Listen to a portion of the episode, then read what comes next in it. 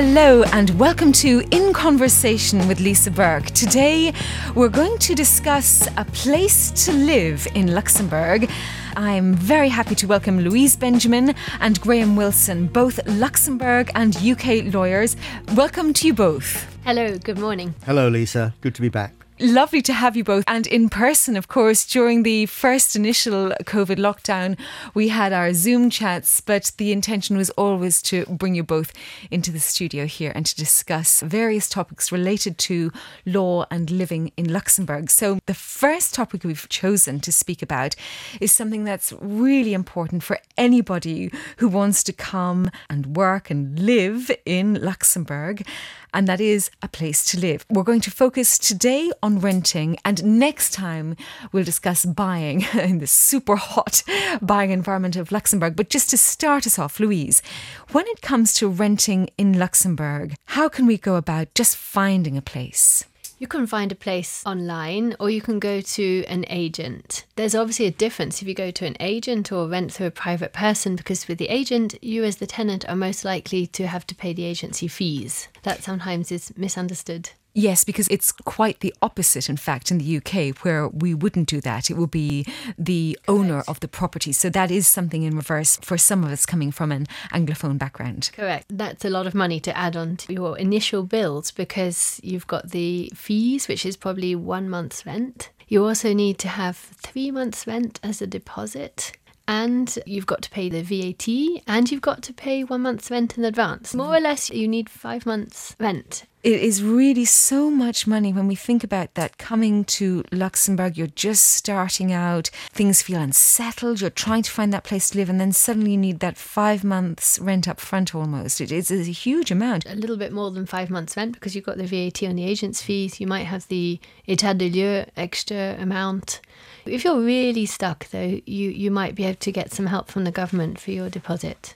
And when it comes to the tenancy agreement, you just told me this morning it can be oral or written. It's true. In many countries in the world, you can have an oral agreement. It's a contractual arrangement, but I would certainly not recommend it. I'm quite sure neither of you would recommend it. Even with a witness, I would not recommend it. There's a lot of things that you can do by oral agreement. Obviously, it can be very difficult to, um, the day after you made the agreement, for both sides to agree on the same thing. So it's more a question of evidence. It's the same thing in many countries. And the law sometimes makes provision that there should be uh, written agreements, but it's pretty rare.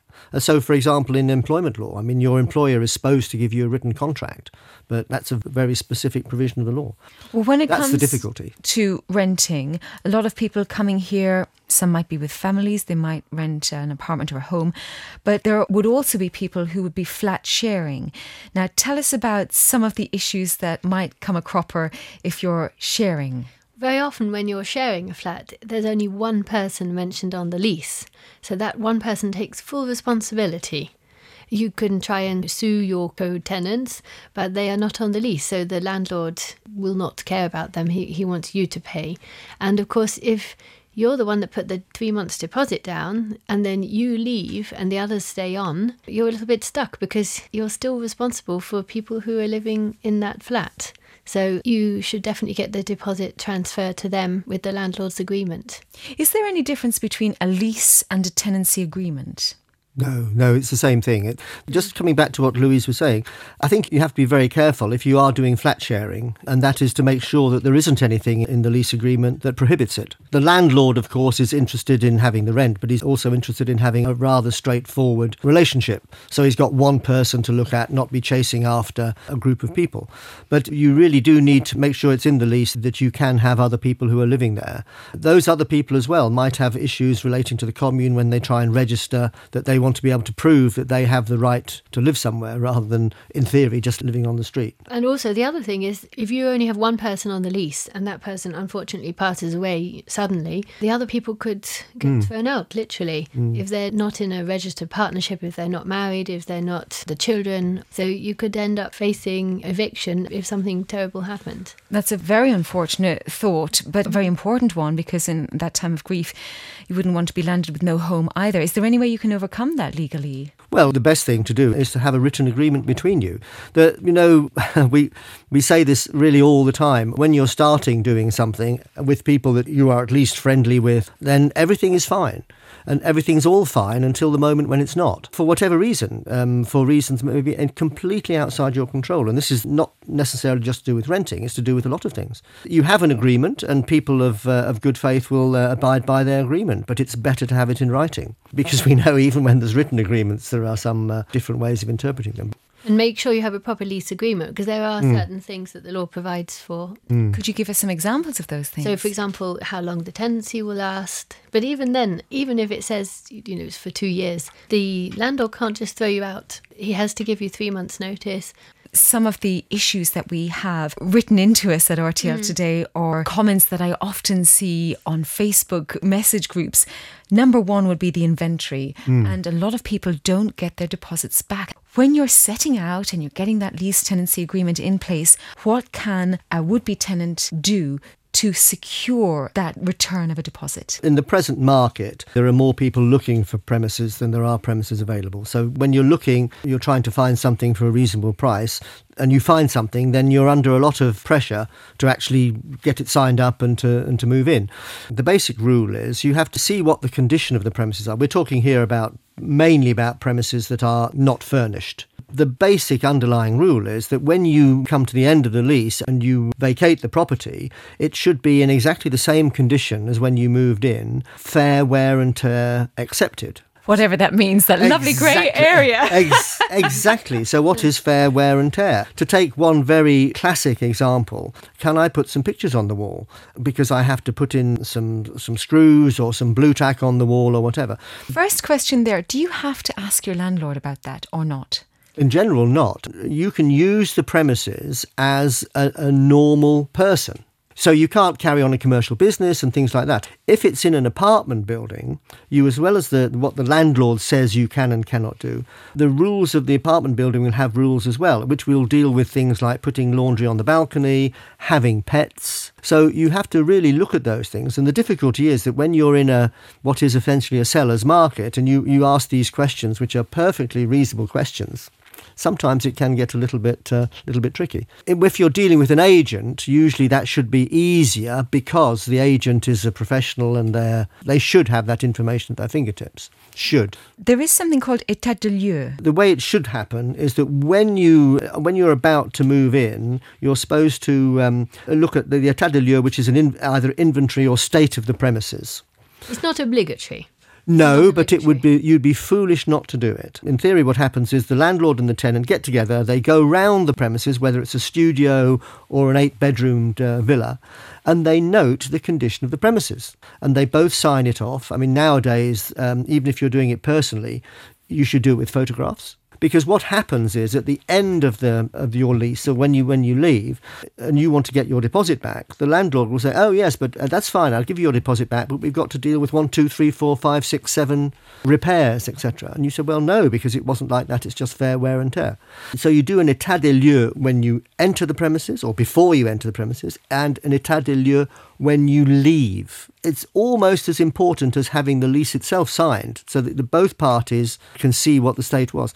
And as you rightly said, Lisa, of course, what's fair wear and tear and all that. So there's always some wriggle room, but there is whenever human beings are interacting. To be absolutely blunt, my advice is don't do that état de lieu yourself. There are firms in Luxembourg who will do it for you. They are not expensive and they know all the things to look at. And if there is a dispute, then having their statement or having them on your side is just, it's night and day when it comes to discussions. Mm. From your point of view, and you've both lived here a long time, you've both got Luxembourg nationality, what are the biggest pitfalls when it comes to renting? For me, it's this getting this deposit back at the end. Also, things like charges, because you have to pay a monthly charge. It might be 50, it might be 100 euros a month. And then for several years later, the landlord, you know, even when once you finish your lease, the, the landlord can claim back much higher charges. So it can come as a shock when you've left and Very good point, Louise. it, it happened to me four years Can you later. explain that Yeah, so what- because I don't what- think we can fully charges on an apartment. So, for the charges for the cleaning of the uh, communal areas, for the lift, and for example, let's say the lift was repaired during the time that you lived there, you might dispute that that's anything to do with you, or the garden, the communal garden areas, or cleaning the car park, or any additional costs. on an ongoing basis, it's only an estimate. So those are the payments which are for the all the common areas and common services within your building. So uh, by definition, an apartment isn't standing by itself. If it's standing by itself, then it's a house. Even if there's only two apartments in the building, there will be some common charges. Maybe it's only the lights in the stairwell, but there will be common charges, and those are split between the tenants. The law there is very clear as to how those charges are split. Basically, it's on the floor area of the apartment. So those, that's the common charges. But when you start paying your rent, the charges are just an advance. And what happens at the end of the year the person who is managing the building, which may be the owner or may be a, a- an estate agent, they then do an account which goes to the owners. And then the, the owner will see, okay, for apartment number one, the com- my share of the common charges is 100 euros, and you've paid 50 during the year. Therefore, he'll he will come to you and say, I want another another 50. Now, the problem there is that Louise has very rightly focused on two things those charges, if there is, for example, a major repair to the property, then that should not be included in your charges because that is then something that is amortized by the owners over a period of time. So there can be some interesting discussions. Or if the lift breaks down five times during down. the year, and that's an expensive item to repair, hmm. Who, who's responsible for paying Yes. that? Who is responsible? Well, generally, it would be the owner. T- It depends on your lease agreement. It depends Mm-hmm. what you said. You can split these charges however however you want. So when you don't get your deposit back at the end, it might be because of the état des lieux, the inventory, or it might be because there are additional charges to be paid, and simply the owner doesn't have that information available. That's why you might not get your deposit back for another year or two because they're, they're still But that looking that is because they're charges. sorry, but that's because they're not doing their job properly, and, and you can put that in the lease agreement. Well, when Again- it comes to prices, we have been in this corona situation. So, as I understand it, rent increases have been frozen for the entire period. That's right, yes. And when it comes to what could be rent Until the end of 2020 for the moment. when a lease or a tenancy agreement comes up for review, what could a landlord increase rent by? This is something that's actually under review because there's this 5% rule which has been a subject of court case and is now subject of change in legislation or potential change in legislation. And any charge in rent may not exceed 5% of the amount that the landlord has invested in the property. So the concept of how much the landlord has invested in the property also includes how much he paid to buy the land and to build the house on it that he's renting to you. So there's been a, a lot of discussion about this 5% rule, but, but we can't comment on it for now because It's a bit tricky to understand what that 5% means then, because it's not related to the rental amount, it's related to the capital of the property. No, they're saying so- that the five the rent cannot exceed five percent of the cost, the acquisition cost of the premises to the landlord. You know, if it cost 100,000 to build the house, then they shouldn't be charging more than 5,000 per year of rent. Hmm. So if they built the house 50 years ago, that's where the problem starts. On the face of it, it's a quite a simple rule. As soon as you start to look below the surface, it is very, very complicated. Because then, if I'm if I'm unhappy, I sell my property to my wife at today's market value, and off we go. You know, I mean, it's very difficult. Because a house built in 1950 or a house built today has a completely different price. Hmm. So, from the point of view of the renter and how much rental would be, are you suggesting that because this is under review, it is likely that rents could increase? Rents increasing is a mar- is a question of the market. Could be the opposite, decreasing. Yes. In, in this case, there was a court case about decreasing the rent. Well, the, well yes, the, the, the tenant said I should have a decrease in rent, and the landlord counterclaimed and said it sh- no, it should be increased. And they went to court over this. Yes, and I have to say I haven't read the judgment, but it- from the reports I've read, it's a, it is a quite a complicated issue, and the judgment is not at all straightforward. Let's say, but I think it's under appeal. Uh, but anyway, there's a, a Yeah, the- but the- the- legislation is Yes, so, going so to the minister, uh, Yes. Kox, has said that this is going to be reviewed. In your experience, when it comes to having the tenancy agreement, the, the lease, the clause diplomatique, which most people will understand is that break clause that you could live there if you're not quite sure, if you're starting a new job, which I assume many people might be if it's their first rental in Luxembourg. Would you suggest to always ask for that clause diplomatique? If you might have to leave the country, Yes, because otherwise, um, I mean, I mean, the, if you lost your job and you would have to leave the country. I mean, the agreement you have your, with the lease is it's an it's an agreement, and the landlord says, "Well, I don't care. You can live wherever you like, but you've rented my property." I It- have heard that there's sometimes misuse of this clause. like everything. What that does is it, it entitles the tenant to step out of the lease, provided that they are actually leaving the country. Well, it's called a diplomat clause diplomatique because, of course, that was always the situation with diplomats. They would they would get postings to uh, which could be changed at very very short notice. That is a standard, very common clause in a Luxembourg lease contract, but it doesn't have to be there. Mm-hmm. But it is a useful thing to have if, if you can choose Yes. to have it. Actually, going back to leases, make sure you get a signed copy, an original signed copy. Every party should get an original signed copy. Hmm. And you should ask for an energy pass also. Why is that important if you're renting, apart from the fact that you'll have to pay for the bills? Well, it's mainly the building is compliant, and you'll have an idea about the bills. Now, moving towards the end of lease or tenancy agreement, what should we keep in mind? What's important for us to be aware of?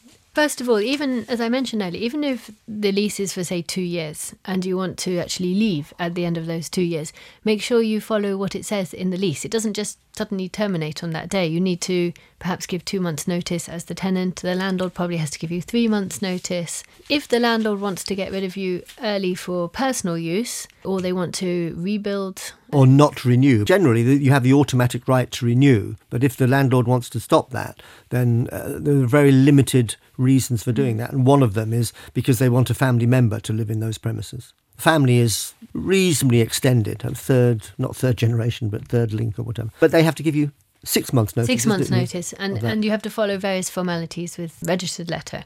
So let's say you, as the tenant, are given your two months' notice or whatever it says in the lease. Then you have to return the keys. Until you return the keys, theoretically, you should continue to pay rent. So even if you've moved out but you haven't returned the keys, theoretically, the landlord can ask you for rent for those extra days when you didn't get round to taking the keys back. And just another point to ask, really. I know it's quite common practice in the UK for that final month or two to be taken from the deposit. That's probably not the case here. No, I think the landlord would still want you to pay hmm. No, I mean because they want the- they want the deposit for the any extra charges or any damage to the house. So then you need to also get a, a leaving état de lieu and a leaving inventory done. That's very important as well. I mean, I, when you come in and when you leave, get it done because it, it, it will prevent a lot of um, heartache, heartache. It won't eliminate it completely. And there's no specific time limit within which the deposit has to be returned. No, unless it says it in the lease. So, uh, what will happen is that, uh, especially if you've gone through an agency, the agent will produce, a, or the landlord will produce a lease agreement. And it's a contract like any other. You can negotiate any part of that. But in the present market, it's more a seller's market than it is a buyer's market. But I think one of the problems with the deposit is that in the past, people simply had a bank account which the landlord could dip his fingers into and take at the end. He didn't have to ask anybody. Correct. And now that has changed a little bit. You can have bank guarantees whereby the landlord has to prove why he should take the money.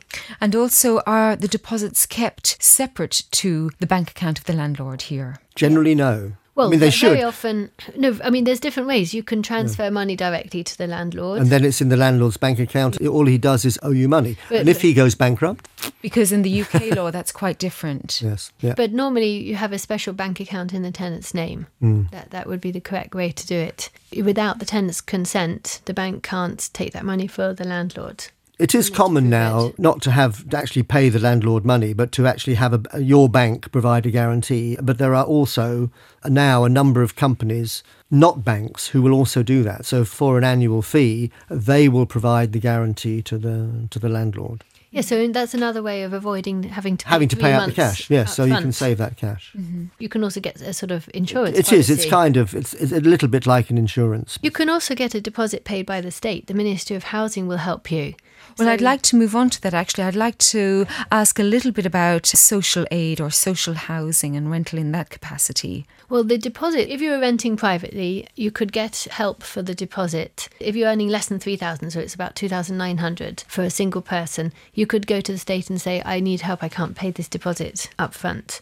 But during the next three years, you must still save up to have that money ready in case it's needed. Let's say you're two adults and two children, it's approximately 6,200. Um, that would be the maximum that you could earn to let you have the possibility to ha- have state help for the guarantee. I think that's not very well known amongst No, the that international that- population. That's very useful to know, and it's one of those things. There's so much to learn, and often in another language when you come to Luxembourg. That You just fill in a form online. It's actually easy to do. It's available in English, yes. Hmm. You just go to guichet.lu and you can find out all this kind of information. we'll try to add the exact link at the end of this podcast so that people can find it.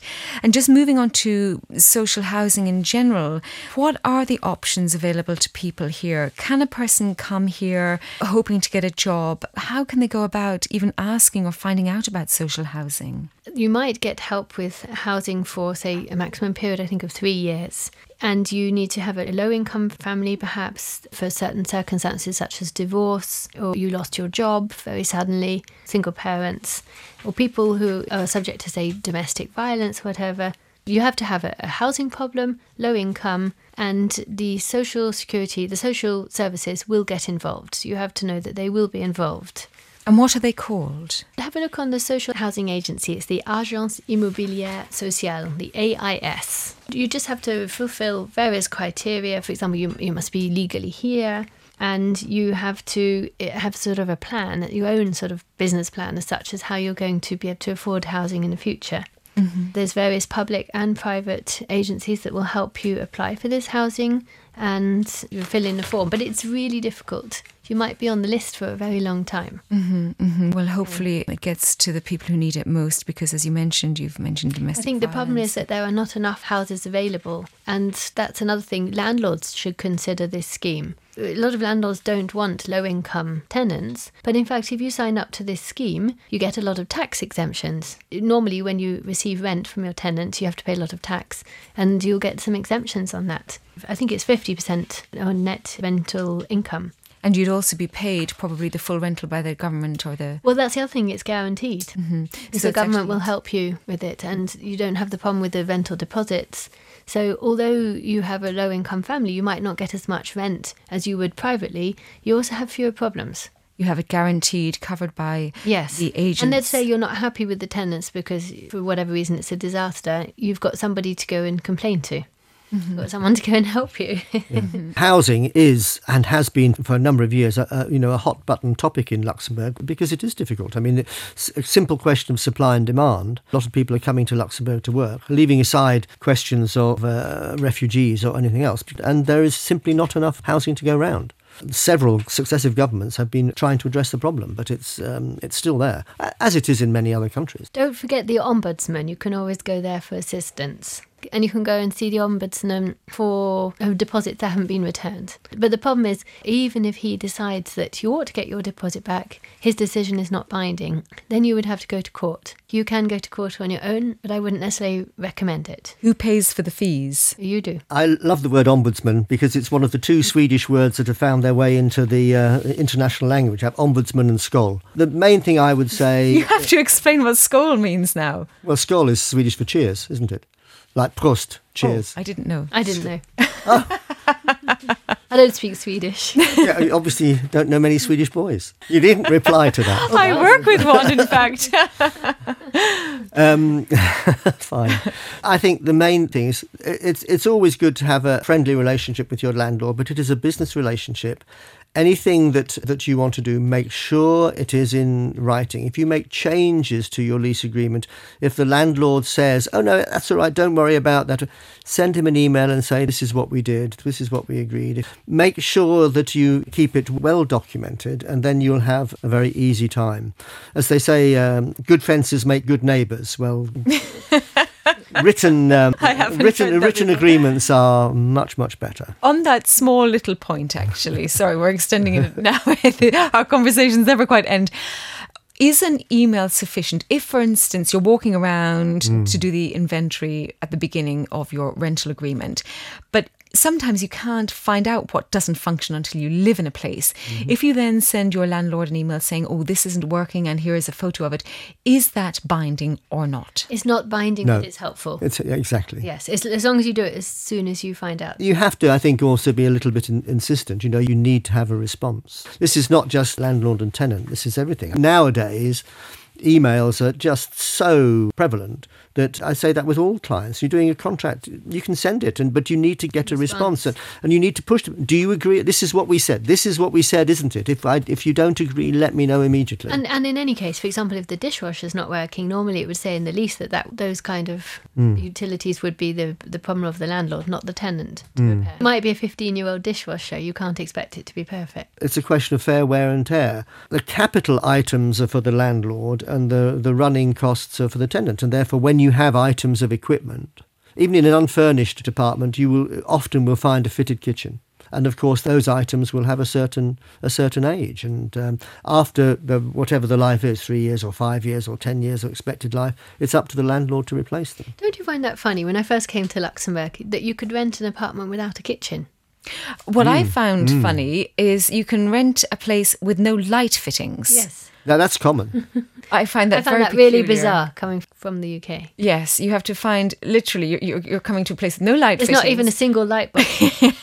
yeah, that's because the last tenant took them. yes. but what are they going to do with them? Because they're they're hardly going to fit the next place in exactly the same fashion. Fir- the first apartment that I rented, it just, I mean, it had built-in bathrooms, but in Thank the God kitchen, for that. in, in the kitchen, all it had was a sink unit, a sink unit with cupboards below. That was it.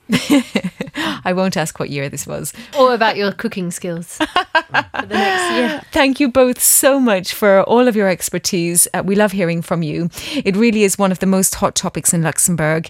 We're going to touch housing next time. Any questions, we invite them in. Please do email them. We love you subscribing to this podcast, sharing your ideas and comments with us. Please do leave us a review. It really, really does help the ratings on iTunes and Spotify and wherever else you find the podcast. Thank you so much for your engagement.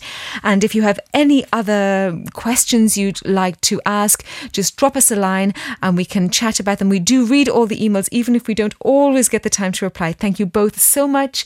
Thank you, Graham. Thank you, Louise, for Thank being Lisa. present here in the studio. Thank you, Wonderful Lisa. to have you on site, and we can't wait for many more conversations with your expertise in Luxembourg and UK law. Thank you very much. Thank you.